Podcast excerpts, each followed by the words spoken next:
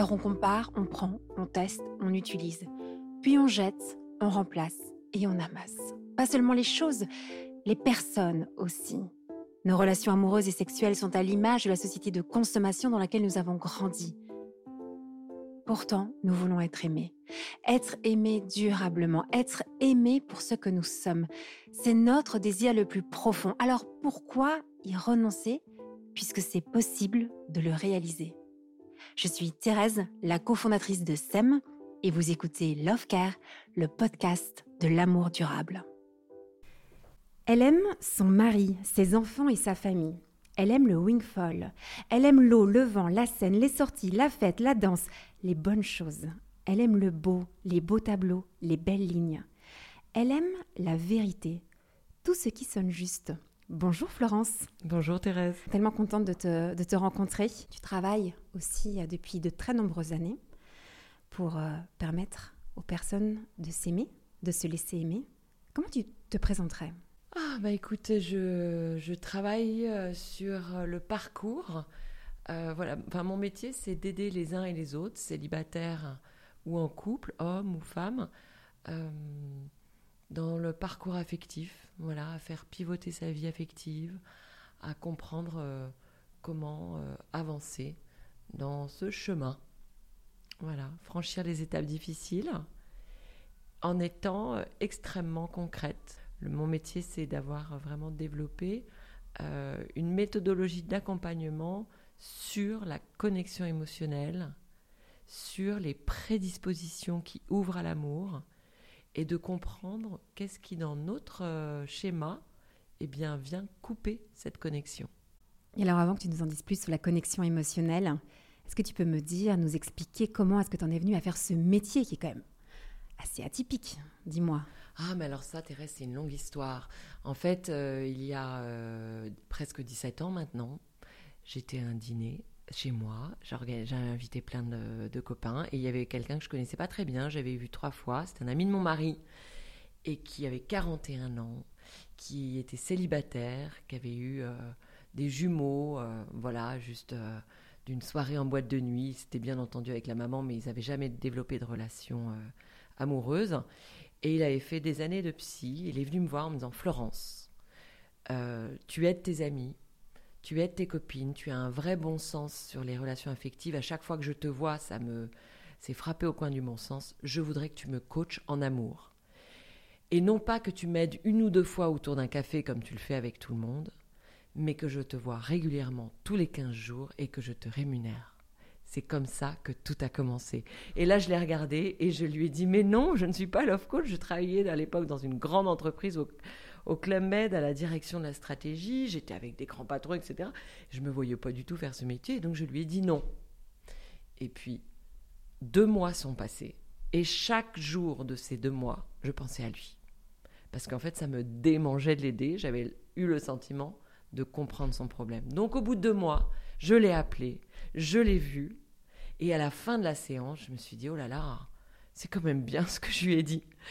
Et puis voilà, et puis on s'est revus tous les 15 jours, et puis il a trouvé la femme de sa vie, il a fait un enfant avec elle, ils se sont mariés, etc. Et puis ça a fait du bruit et ça a été le grand démarrage.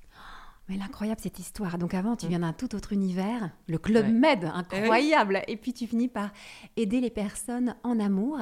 Tu parlais de connexion émotionnelle. Est-ce que tu peux nous expliquer ce que tu entends derrière ça, cette difficulté à parfois connecter émotionnellement? Ça veut dire quoi? Alors, donc la connexion émotionnelle. La connexion émotionnelle, en fait, pourquoi j'en suis venue à ce métier? C'est parce que justement, je trouvais que tout le monde tournait autour du sujet sans s'attaquer au cœur.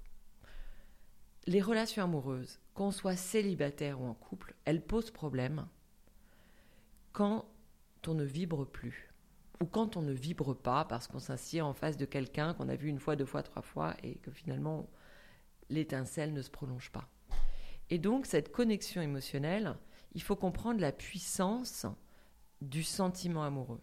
Si je veux que mon mari retombe amoureux de moi au bout de 15 ans, ou que cet homme avec qui euh, je suis depuis quelques mois ou depuis euh, un an, ou même que je vois pour la première fois, euh, je veux qu'il se passe quelque chose, eh bien, il faut comprendre qu'il doit se déraciner de son univers, pour être projeté dans mon univers. En fait, biologiquement, c'est très puissant de, de, de, tomber amoureux de quelqu'un. Et aujourd'hui, dans notre société de contrôle, eh bien, ça ne se passe plus. Ou alors ça se passe par miracle une fois ici ou là, et puis pouf, ça retombe au fond de l'océan. Donc, moi, ce que j'ai voulu apporter comme pierre à l'édifice, c'est de dire, eh bien, quelles sont les prédispositions favorables à cette connexion émotionnelle. Et cette connexion émotionnelle, c'est le fait d'être en capacité de recevoir l'autre dans sa pureté, dans sa justesse, pour me faire sortir de mon univers, de mes croyances, de mes critères, de, tous ces trucs qui m'encombrent, pour me projeter dans son monde sensible et me, euh, me réveiller le lendemain matin en me souvenant de la veille, en me disant, je suis touché par ce qu'on s'est dit. Et c'est la capacité à soi-même s'être livré tellement en justesse que lui aussi en face, il s'en souvient le lendemain matin quand il se réveille. Florence, pourquoi c'est si difficile de faire ça? Alors pourquoi c'est si difficile de faire ça? Parce que euh, moi je vois deux courants contraires. Alors là, vous allez toutes me détester, mais c'est pas grave. Euh, en fait, il y a quand même euh, toute cette histoire d'introspection, de connaissance de soi, de travail sur ses blessures, qui, je trouve, sont formidables pour l'estime de soi, mais en amour, c'est pas bon. Quand on se met à, par exemple, ben, je vous dis ça parce que j'ai 15 ans de recul de personnes qui viennent me voir qui, pour trois quarts de mes clients, euh, ont évidemment euh, été beaucoup accompagnés. Et donc, euh, ce travail à vouloir d'abord se réparer, d'abord prendre confiance en soi, d'abord vivre pour soi. Eh bien, d'abord se connaître, connaître ses attentes, connaître euh, ses attirances, connaître ses connaître euh, ce qui est bon pour nous, etc. Ben, au final, c'est pas que c'est mauvais en soi, c'est que ça nous éloigne de l'essentiel. L'essentiel, c'est qu'il y ait un pont levis qui s'établisse entre moi, tour du Moyen Âge avec une épaisseur de 3 mètres, et toi, tour du Moyen Âge qui vraiment est dans ta posture de contrôle. Dans notre société, on veut, on veut montrer qu'on a confiance en soi, on veut montrer que euh, est cool, qu'on a des amis, on veut montrer que, ben, que finalement on a une vie euh, où on se tient dans la vie, que notre vie va bien. Mais d'accord, mais tout ça c'est chouette. On veut que la discussion soit fluide on veut que euh, l'autre se souvienne de nous en positif. Mais non, mais tout ça, ça marche pas. Si la relation est fluide, il n'y a pas d'émotion. Si euh, on ne parle que de ses atouts, on va susciter l'admiration, mais pas l'émotion. Voilà, donc toutes ces choses-là sont à comprendre.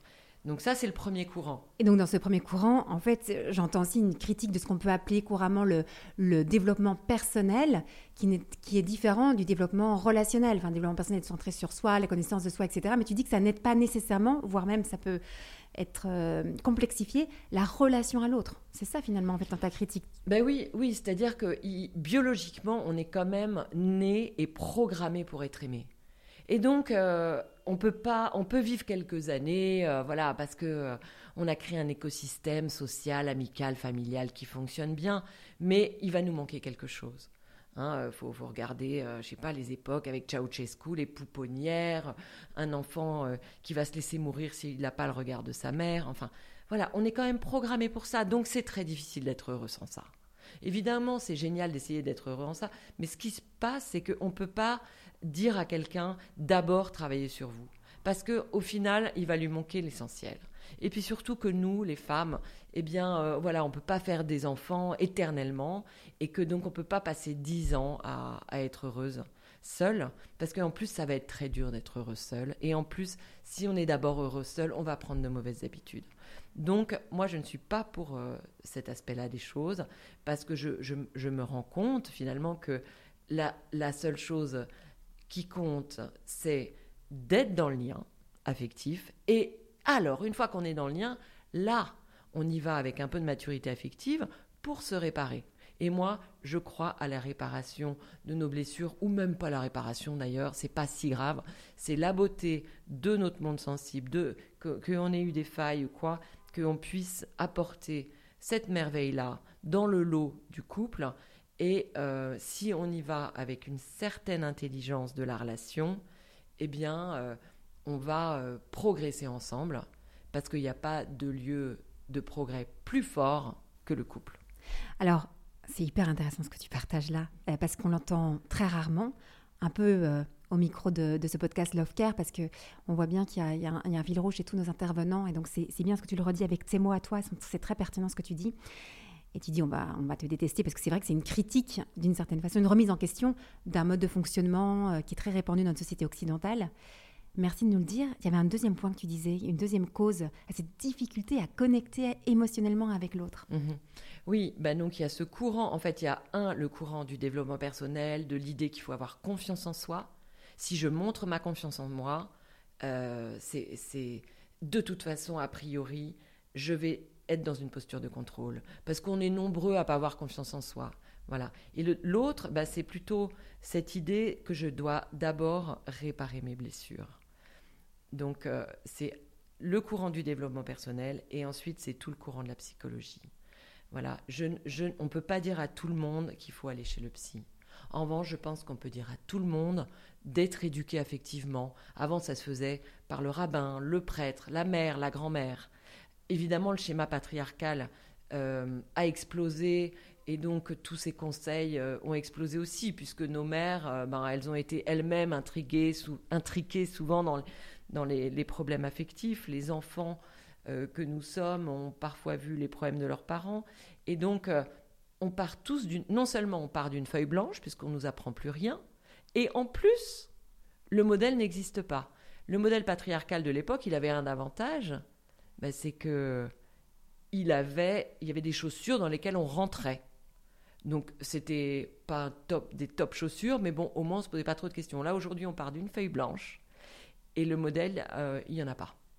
Donc euh, on est dans une époque super ambitieuse. Moi, je trouve que je suis heureuse d'être née dans cette époque parce que c'est magique. On est en train de construire ce nouveau modèle. Et moi, j'œuvre à le construire. C'est ça mon ambition, c'est ça mon objectif. Et je pense que on est en train d'y parvenir là au sein de Love Intelligence. Mais euh, voilà, soyons, euh, soyons euh, dans, le, lien dès le début et dans l'expérimentation pour ben voilà, pour vivre notre époque et pas essayer de, de, regretter voilà, qu'il y ait trop de féminisme ou que les hommes soient pas comme ci ou comme ça. Ce qui compte, c'est de vivre avec l'époque que l'on traverse. Donc on voit bien ces deux courants dont tu parles.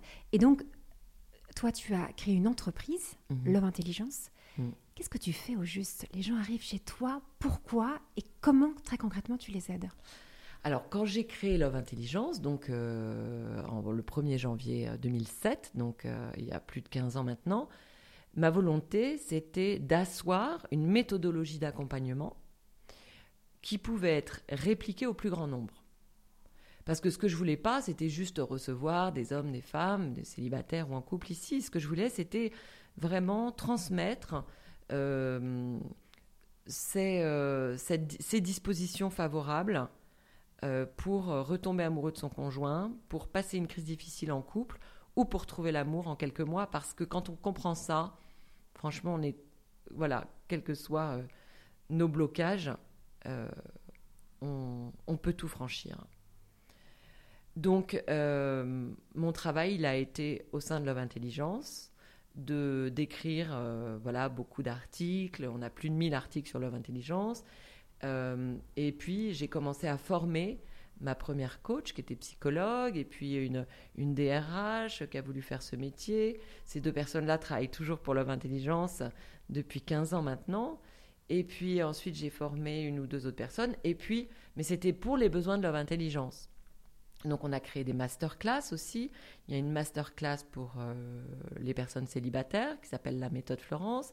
Il y a une masterclass pour le couple qui s'appelle Fantastique Couple. Et puis, euh, il y a trois ans et demi, quatre ans, euh, je passais sur un passage clouté. J'ai failli me faire écraser. Et je me suis dit, oh là là, si tu t'étais fait écraser, t'aurais pas transmis à des professionnels autres que les 3-4 personnes que tu as formées pour les besoins de l'intelligence, alors que j'avais en fait à peu près 50 candidatures de professionnels qui voulaient être formés. Mais je me disais, oh là là, j'avais, j'avais, je me sentais, euh, je, ne voyais pas très bien ce que ça voulait dire que de former des professionnels en dehors de leur intelligence. Et ça, cette histoire de passage clouté, ça fait exploser mon blocage et j'ai ouvert la formation à l'extérieur. Voilà. Et donc depuis, ben, on est à plus de 130, on est à 140 personnes formées.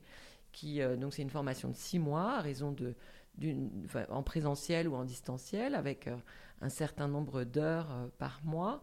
Et donc dedans, il y a tout. Il y a, il y a même eu un psychiatre qui est là qui veut faire la formation. Il y a un médecin, il y a des psychologues, il y a des thérapeutes, des sociologues, mais aussi des gens qui viennent de. il, y a, a il y a eu deux personnes jeunes qui viennent de l'école et qui veulent aider leur génération. Il y a des personnes qui viennent de la direction des achats, une DRH, une, une infirmière. Enfin voilà, c'est très éclectique. Donc moi, ce que j'entends dans ce que tu me partages, c'est que euh, ce qui t'anime, c'est de donner des outils très concrets pour répondre à des problématiques euh, euh, de la vie, on va dire, courante. Vraiment, il y a quelque chose de très pragmatique dans ton approche, comme si tu avais fait, tu avais fait cette observation qu'il nous manquait une formation de base ou des, outils de base pour aimer et se laisser aimer. Il y a quelque chose de cet ordre-là, c'est-à-dire que comme si tu viens compenser un manque d'éducation, de formation dans leur intelligence, il y a un peu cette idée de, de former les intelligences aussi à l'amour. Comment est-ce que tu... Oui, bah déjà c'est de, lutter contre ces deux courants qui sont très forts et très puissants, qui, qui peuvent être de temps en temps, euh, bah, qui peuvent nous amener à, voilà, à rester un peu dans notre coquille, à être trop dans cette connaissance de soi. Euh, et donc, euh, il y a des centaines de croyances, mais ça va être sur les sites de rencontres, sur moi, sur la femme, sur moi dans la relation. Sur... Et tu peux me donner un exemple, par exemple, quand tu dis des croyances qu'on peut avoir, que tu vas déconstruire? Ben oui, tu vois, par exemple, si ma croyance, c'est que il faut que l'amour soit fluide, eh bien, je vais m'adapter à l'autre. Je vais faire plaisir. Si j'ai 50 ans et que j'ai un, je, voilà, je suis euh, bien éduquée, etc., ben, je ne vais pas vouloir euh, euh, ruer dans les brancards. Et donc, par exemple, le type, il va, imaginons, je fais un rendez-vous via Tinder ou Théotokos ou je ne sais quoi. Eh bien, je vais être là en face de lui et ce que je veux, c'est que il, euh, s'il parle de quelque chose, du, je sais pas moi, euh, la montagne, ben, je vais lui montrer que moi aussi j'aime bien la montagne. Je vais vouloir raisonner avec ses personnalités. Je vais lui montrer que moi aussi j'ai cet éclectisme que lui a. S'il me montre euh, cet éclectisme, je vais, en fait, je vais aller dans son sens pour lui montrer que que je lui corresponds. Et ça, ça marche pas. Pourquoi ça marche pas?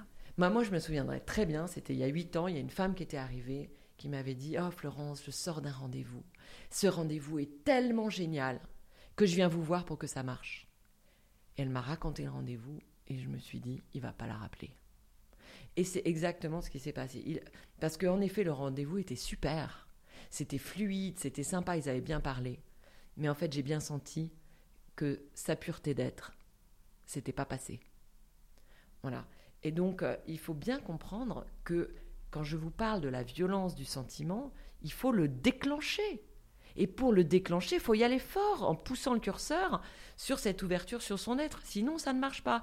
Susciter l'admiration, c'est pas un objet, ça ne fonctionne pas parce que quand on suscite l'admiration, ben, à un moment donné, forcément, on va décevoir. Et si on suscite uniquement l'attirance physique, ben, c'est pareil, à un moment donné, ça va décrocher. L'attirance intellectuelle, pareil. Donc, notre être, ce qu'il cherche, c'est à sortir de lui. Donc, il y a plein de croyances qui sont en dehors de ça. Les croyances, et donc pour que notre être y sorte de lui-même, eh bien, il faut que euh, on envoie du lourd sur notre singularité, ce qui nous, justement, ce qui fait tellement notre différence. Donc, il faut y aller. Il faut montrer qu'on n'est pas d'accord. Il faut montrer ce qui nous met en colère aujourd'hui. Il faut dire pourquoi on adore le tennis ou pourquoi on déteste cette boîte ou pourquoi on a quitté Lyon et pourquoi on est venu habiter à Strasbourg. Il faut qu'on explique le pourquoi des choses pour que notre être soit reçu.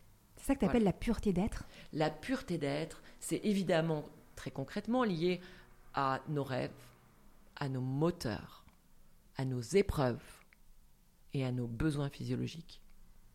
Et c'est surtout pas ce que l'on fait dans la vie, c'est surtout pas euh, nos convictions profondes. On s'en fout de nos convictions parce que si je te montre mes convictions, je vais chercher à te convaincre. Si je cherche à te convaincre, j'enferme le dialogue et mon canal émotionnel qui se nourrit de magie émotionnelle, de moments de flou, de vide, etc., il ne va pas pouvoir s'installer. Voilà. Donc, euh, imagine toutes les croyances qui viennent contre ça. Donc, bah, la croyance, c'est il faut d'abord bien savoir ce qu'on veut en amour. Ben non. Parce que je suis assez d'accord, évidemment, sur euh, le, fondamental de cette euh, croyance-là, mais il faut surtout savoir se laisser surprendre par un être. Le nombre de fois dans mes coachings, dans mes accompagnements, où là, tiens, encore ce matin, là, j'avais euh, la supervision de celles qui se sont fait former l'année dernière. On, on travaillait sur un cas d'une fille qui s'appelle Constance. Et en fait, cette Constance, elle se rendait compte que tous ces critères, elle pouvait les envoyer bouler. Parce que dans la relation qu'elle avait avec son Jérôme, ce qu'elle aimait, c'était rien, ça n'avait rien à voir avec tout ce qu'elle avait énoncé. Ce qu'elle aimait, c'était sa joie. Voilà. Donc oui, il était pas dans tout, il ne cochait aucune case, mais il cochait la case de la joie. Et ça, ça valait de l'or. Alors qu'il n'était pas de son niveau social, qu'il n'était pas de son. Voilà, elle avait tellement de choses qui la, qui la bloquaient, mais il avait la joie. Là, tu parles aussi de la première rencontre euh, pour des personnes qui seraient célibataires et qui désirent l'amour. Et tout à l'heure, tu expliquais aussi que toute cette méthode, cette compréhension du fonctionnement de la connexion émotionnelle peut servir aussi à des couples mariés. Mais alors comment, quand on est marié depuis quelques années on sait bien, euh, comme dit Beck BD, euh, l'amour dure trois ans. Mais pas l'amour qui dure trois ans, c'est le sentiment amoureux qui dure effectivement que quelques années, parfois moins que trois ans. Quand la courbe tombe, diminue, voire on ne ressent plus de sentiment amoureux pour son conjoint, qu'est-ce qu'on fait? Oh là là, mais c'est bien normal de plus ressentir de sentiments amoureux pour son conjoint. Moi, ça m'arrive tout le temps. Mais ça m'arrive quoi? Je sais pas, toutes les semaines, hein, honnêtement. Et, euh, et, Dieu sait que, que j'aime mon mari, mais de temps en temps, je, je sens que c'est ça tombe. voyez? Donc, euh, reconvoquer l'état amoureux, quand on est en couple depuis 5 ans, depuis 3 ans, depuis 15 ans, depuis 20 ans, c'est possible. C'est possible comment? Eh bien, c'est possible dans un espace où l'autre va recapter notre être. Ça veut dire quoi? En fait, la lumière d'un être, il passe par sa vulnérabilité, par son monde sensible. Moi, voyez, si un soir je me mets vraiment à me confier sur ce qui m'a plombé ou sur ce dont j'ai peur, ou sur une épreuve où je me suis sentie minable, eh bien, déjà, ça va ouvrir l'espace de l'utilité de l'autre. Parce que c'est pas inutile de le rappeler, mais on a besoin de se sentir utile. Attends, pause, pause, pause, parce que ça c'est à mon avis très important, parce que c'est complètement euh, en décalage avec ce que ce qu'on vit à notre époque. On dit, on a besoin de se sentir utile pour créer cette connexion émotionnelle, alors que Aujourd'hui, on en dit quand même que l'indépendance, le fait d'avoir besoin de personne et de surtout pas être dans une dépendance avec l'autre, c'est ça l'idéal de vie. Là, tu nous dis non, non, en fait, c'est important que l'autre se sente utile. Ah oui, mais tu sais, le lien, il fonctionne. Euh, le lien, il fonctionne parce que c'est comme la nature. Je sais pas, tu prends un arbre avec ses racines, il va se nourrir de la terre, il va se nourrir de l'eau, il va se nourrir du soleil. Il faut pas croire que qu'on se suffit. Je veux dire, euh, c'est faux. Voilà. Euh, moi, je, suis bien dans mes baskets. Je, gère, euh, mais je ne me suffis pas. C'est pas vrai. Et Dieu sait que je suis réalisée sur tous les plans. À part ma, mon addiction au chocolat, franchement, je me sens super bien. Mais je peux pas être heureuse seule. C'est faux. J'ai besoin de l'amour de l'autre. Et, et donc, je sens bien que dans l'espace de ma vulnérabilité, l'autre me rejoint. De manière plus forte que si je brille que si je viens de faire un TEDx ou une super télé, en fait, il s'en fout.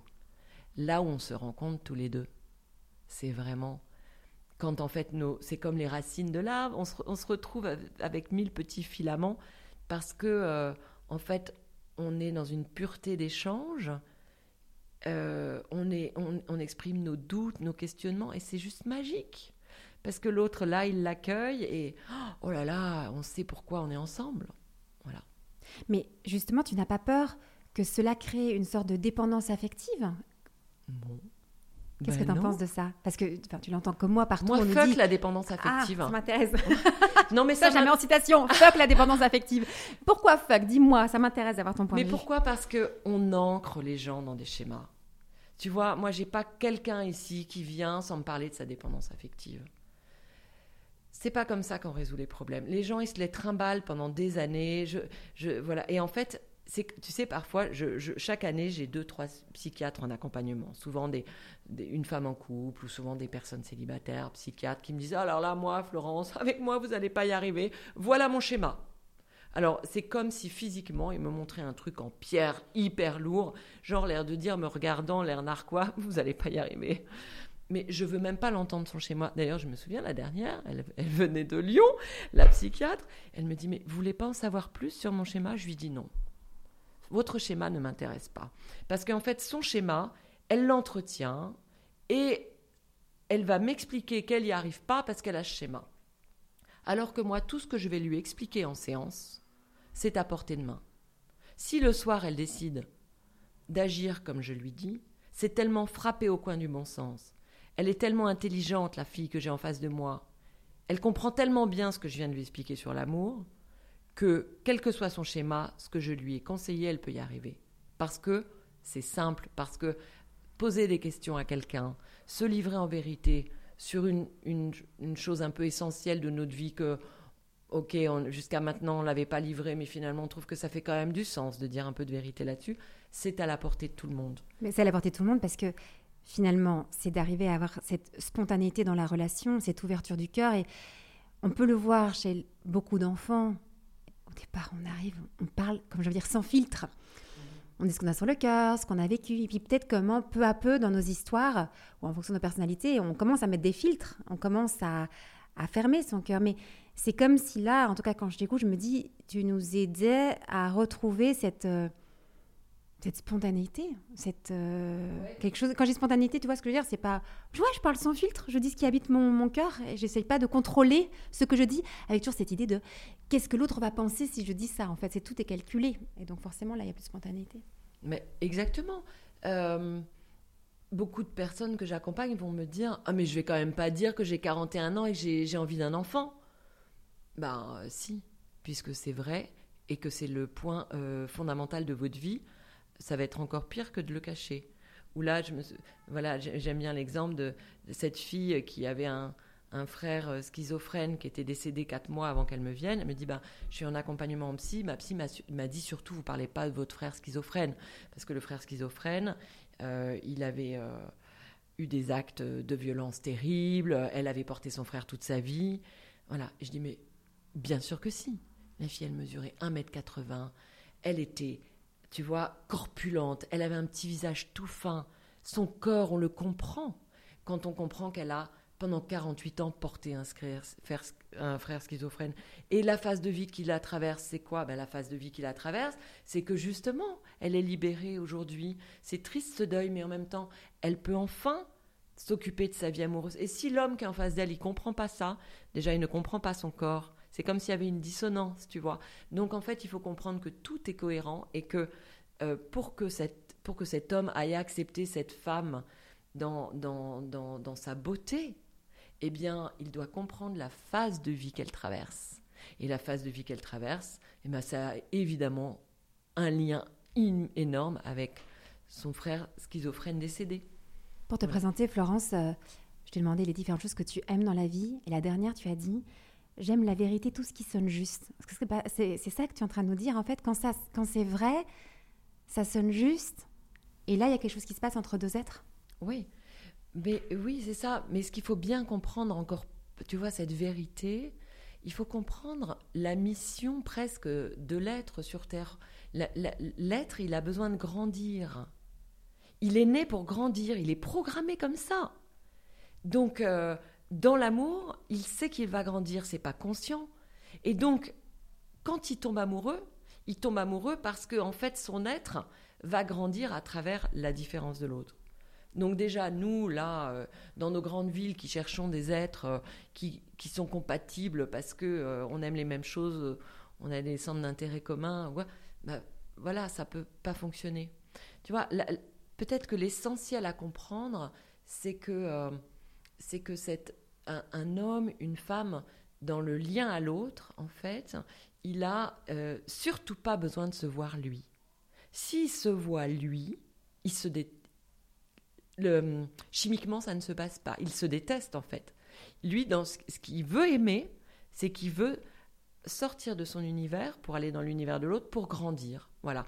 Et ça, ça demande, euh, c'est le travail que je fais euh, dans mes formations, ça demande de comprendre comment expliquer ça à un homme ou une femme qui vient nous voir pour qu'elle se mette dans cette disposition-là.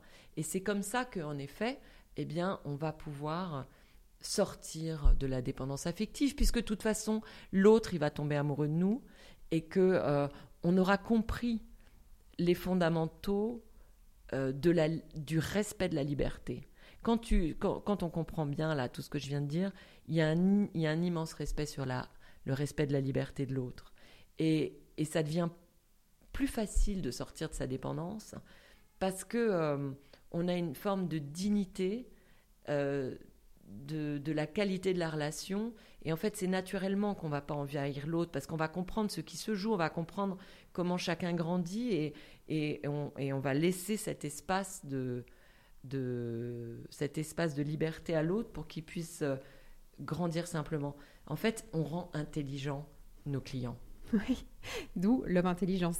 Mais euh, dans ce que tu viens de partager aussi, tu es en train de déconstruire une autre croyance ou une autre idée, ce serait que le couple serait là pour nous apporter euh, du bien-être, euh, qu'on vivrait, on passerait des bons moments ensemble, ce serait sympa, agréable, etc. Et donc je vais choisir quelqu'un avec qui je vais passer des moments agréables, vraiment qui va m'offrir le plus de bien-être. Là, tu es en train de dire, attends, la mission du couple, ça peut être aussi de grandir, ce qui n'est pas tout à fait la même chose, parce que grandir, c'est pas toujours facile, ça demande un petit challenge, un dépassement de soi, etc.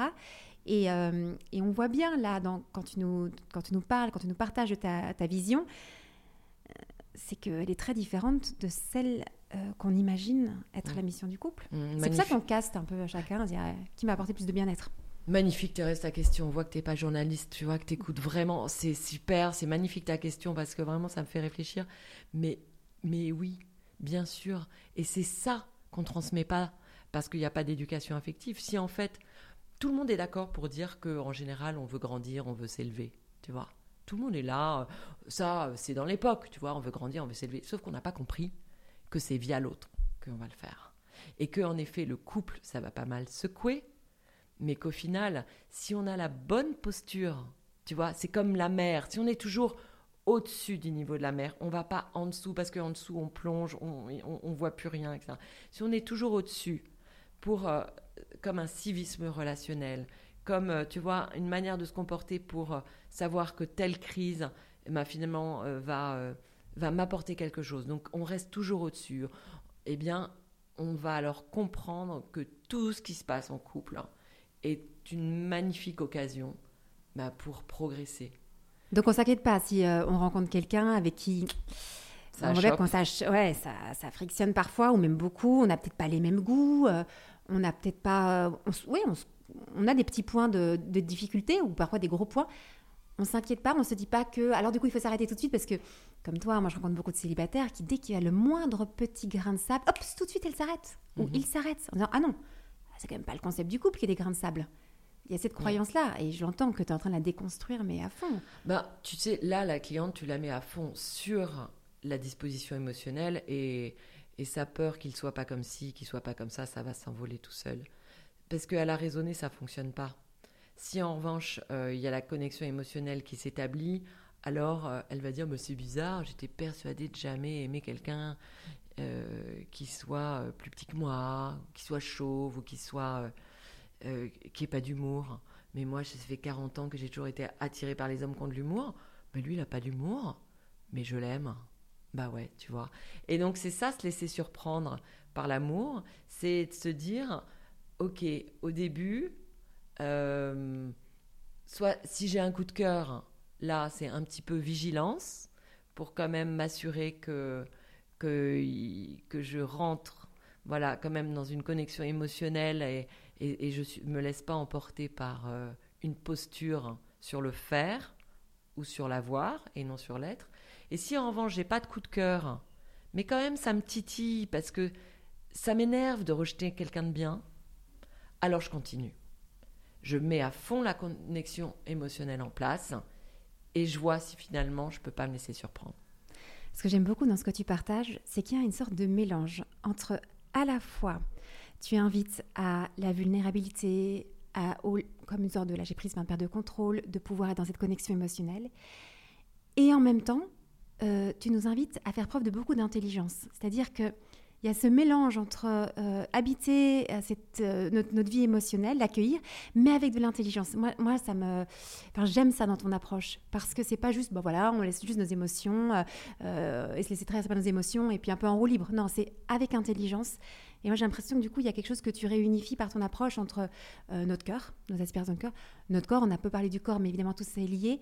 Et avec notre tête, notre intelligence. Et là, on a les, dimensions de personnes qui oups, sont réunifiées. Je fais oups parce que je parle avec mes mains, mais que je retrouve en tout cas dans ton approche euh, et que je trouve très, très forte finalement. Oui, elle est très intéressante ta question parce que euh, finalement, euh, tu sais, cette intelligence, normalement, elle ne devrait pas être nécessaire. Si on se retrouvait à la sortie de la Seconde Guerre mondiale, j'aime bien prendre cette image, on n'aurait pas besoin de cette intelligence. Pourquoi alors bah Parce qu'on serait juste, parce que euh, le, le, superflu serait pas un problème. On a besoin d'un peu de légèreté à la sortie de la Seconde Guerre mondiale, mais en même temps, on est sur des vraies choses. Et donc, on n'aurait pas besoin de tout ça. Mais aujourd'hui, il faut de l'intelligence pour lutter contre toutes les conneries. Voilà. Il faut de l'intelligence pour tout le temps se remettre au centre, se mettre au centre de ce qui compte et se laisser pas polluer par toutes ces injonctions de la société. Parce que sinon, pour reprendre Jean-Jacques Rousseau, l'amour c'est naturel, on n'aurait pas besoin de tout ça. Si, tu vois. Ouais, je vois très bien ce que tu dis. Bah, donc heureusement. C'est ma réponse merci de, merci de faire ce, ce métier et ce travail. Euh, ça m'éclaire aussi beaucoup ce que tu dis dans ces injonctions de la, la société et qu'on doit mettre de l'intelligence aujourd'hui. Euh, ça fait écho à euh, des discussions que j'ai souvent avec ma grand-mère. On parle beaucoup de, des relations d'amour et ma grand-mère, elle a 96 ans maintenant, peut-être plus. Et, et je vois bien qu'il y avait quelque chose de plus simple à son époque qu'à mon époque. Et je vois bien cette différence et tu l'expliques par ces mhm. injonctions. Et qu'on a besoin de mettre beaucoup d'intelligence là où parfois elle ne comprend pas euh, pourquoi est-ce que je fais ce métier et pourquoi est-ce que euh, on a besoin de discuter autant là, comme on le fait d'amour. C'est quand même simple cette affaire-là. Mais tu, euh, tu me permets d'éclairer cette, cette question que j'avais de cette différence de génération. Parce que ta grand-mère, elle était sur les vraies choses et qu'elle n'envoyait pas, elle envoyait pas bouler tu vois, euh, parce qu'elle mettait du sacré certainement dans l'amour. Oui, et une sorte de simplicité mm. euh, qui est belle aussi, en fait. Bien sûr. Euh, Florence, on, t'écouterait pendant des heures parce que c'était passionnante. je voudrais peut-être pour, pour, pour, terminer ce premier, ce premier échange avec toi, j'y promets parce que peut-être qu'il y en aura d'autres, hein, on a envie de poursuivre. Une chose que tu as comprise ces dernières années et que tu voudrais transmettre aujourd'hui à celles et ceux qui nous écoutent, ce serait laquelle qui te vient comme ça spontanément? Attends, faut que je réfléchisse. Parce que comme j'ai dit beaucoup de choses. Euh, Ce qui tient le plus à cœur que tu voudrais transmettre aujourd'hui? Ce que tu veux crier au monde mm. Toi, Florence? Ouais, Tu sais, c'est l'éducation affective. Ouais, vas-y. Mm. Bah, ce que je veux crier au monde, pour reprendre ta question, c'est vraiment euh, voilà le, besoin d'éducation affective. C'est que on peut quasiment pas réussir une relation sans être un tout petit peu éduqué effectivement. C'est trop compliqué aujourd'hui. Les, réseaux sociaux, les séries télé, euh, les bouquins, tout, ce dont j'ai parlé viennent en fait nous, euh, nous, mettre en fait un peu dans le concentrique, mais pas dans, dans, dans l'essence même euh, du lien. Et donc, il faut être curieux quand l'autre nous agace. Parce qu'en fait c'est là où on rentre en travail. Et il faut comprendre que l'état amoureux c'est un un état euh, merveilleux qui ne passe pas au bout de trois ans qu'on peut reconvoquer et, euh, et qu'il n'y a pas de couple mort.